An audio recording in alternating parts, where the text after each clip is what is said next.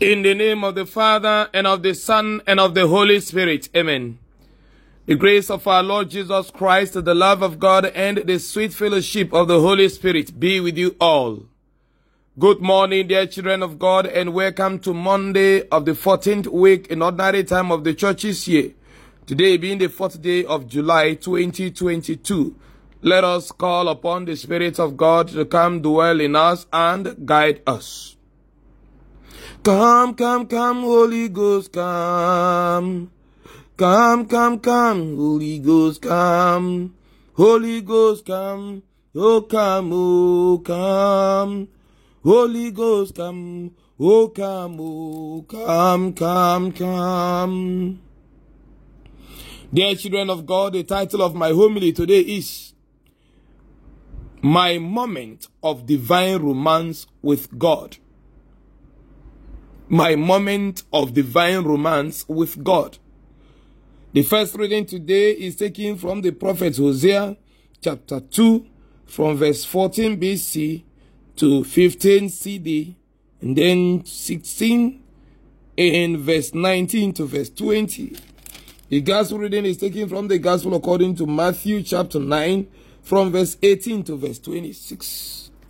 Beloved children of God, yes, God is love.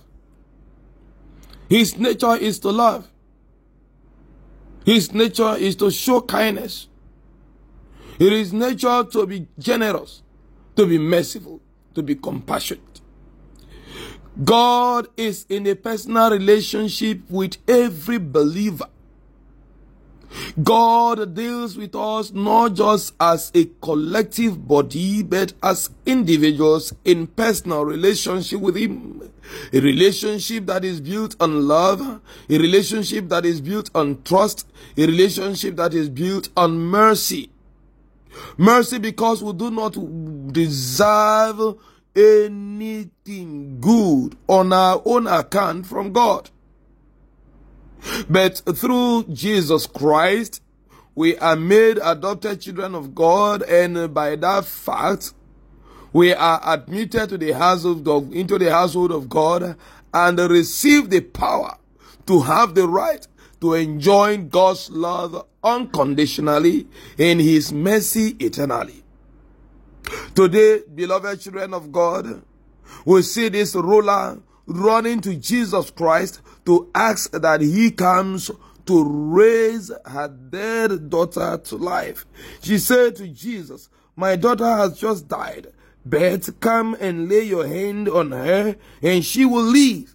She was literally, if you like, in a sense, betrothing her daughter to Jesus and inviting Jesus into a divine romantic relationship with the daughter, a personal love relationship with the daughter, to change the life of the daughter, to change the status of the daughter from being dead to becoming one who is alive. Yes, we are dead in sin. Remember, the Bible says the wages of the wages of sin is death.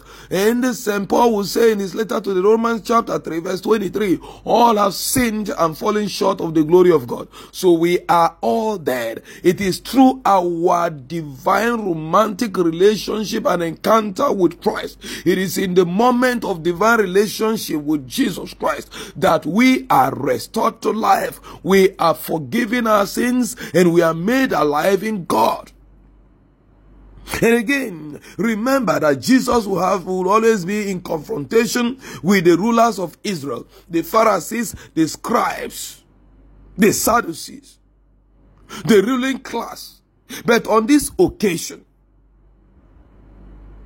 he was not his use in his usual way in the way he deals with this group of Israel Israelites. In this case, he was compassionate. He was loving. He was patient. He was, you know, very, very understanding.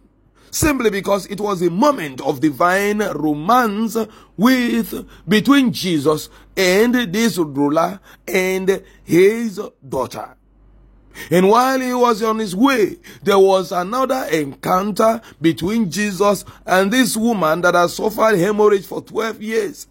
She said, if only I can have a moment of divine romance with Jesus Christ, my troubles will be over. Remember that according to the Old Testament, when a woman is in her period, she has no right to get in contact with anyone because she is considered unclean and anyone she comes in contact with becomes unclean. Not to talk of the priest. The priest avoid anything in coming in contact with a woman, you know, in her period or anything such a woman has gotten in contact with, the priest naturally avoids in order not to defile himself or to make himself unclean. And Jesus is the eternal high priest, the greatest of all priests. But here he is allowing this moment of divine romance between himself and this young woman who has said, if only only I can touch the fringe of his garment, I shall be made well.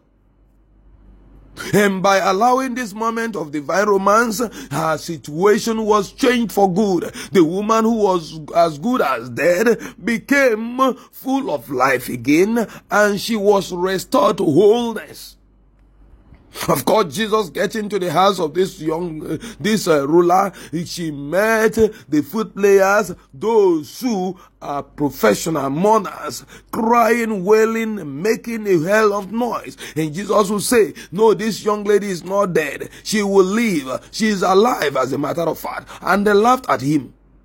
But the child of God, she, the Bible says, when the crowd was put out, when it was a moment of divine romance between Jesus and this little girl dead, when it was a moment of personal encounter with Jesus, not crowd mentality, but personal direct encounter with Jesus, as it happened in the case of this um, uh, woman with hemorrhage, Jesus brought back this girl to life by taking her on her by her hand.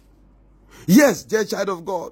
Your situation can change. You can experience the same power of God that transform all circumstances into one in one's favor. It is possible that through your personal encounter of the person of Jesus Christ, your story will change for good. And why would that be? The word of God in the very first reading taken from the prophet Hosea chapter 2 makes it clear. Just as young couples at their wedding exchange change their concept and vow to each other, for instance, to love the others, to, to love one's spouse in sickness and in health, in poverty and in riches, and to always be faithful. So too, God in the first reading today gave or exchanged concept with his own people in these terms. And how did he say it? How did he put it? The prophet tells us this is what God says. Behold, I will allure her and bring her into the wilderness. God is saying to us, He will allure us, He will lead us into a moment of divine romance with Himself at our individual level. He says He will speak tenderly to us. And there, there she shall answer us. There we shall answer God in the days of our youth as at the time when we came out of the land of Egypt. The very first moment we encountered God, that very special love we had for Him, it eh, He will reactivate it through this moment of very personal divine romance with God. And he says, In that day, says the Lord, you will call me my husband, and no longer will you call me my Baal.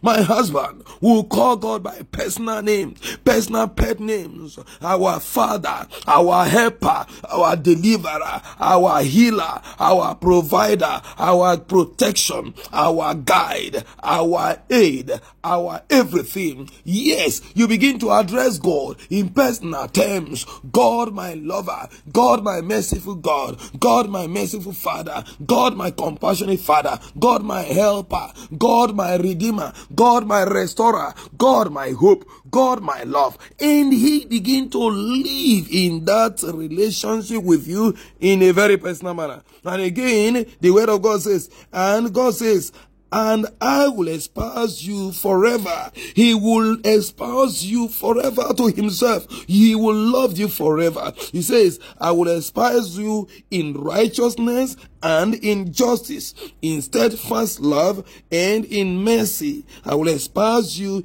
in faithfulness and you shall know the Lord. Thus says the Lord. He will espouse us in righteousness and in justice he will make sure we experience His love and His justice in His steadfast love. The love of God is everlasting. He is constant. It never fluctuates. It's not like Nigerian uh, um, electric supply. It is a constant supply, dear child of God. And he says again, I will espouse you in faithfulness. God is ever faithful. The word of God says we may be unfaithful, but God is ever faithful. So the moment we have this uh, special encounter with God, in the moment of divine romance, everything about us changes for good.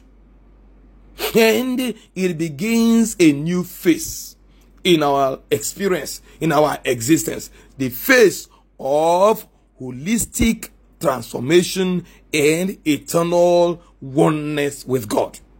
I pray for you, dear child of God, that through the divine moment of personal relationship and the romance with God Almighty through the person of Jesus Christ, your life will be transformed and you may become forever a true child of God in all moments of your life through Christ our Lord. Amen.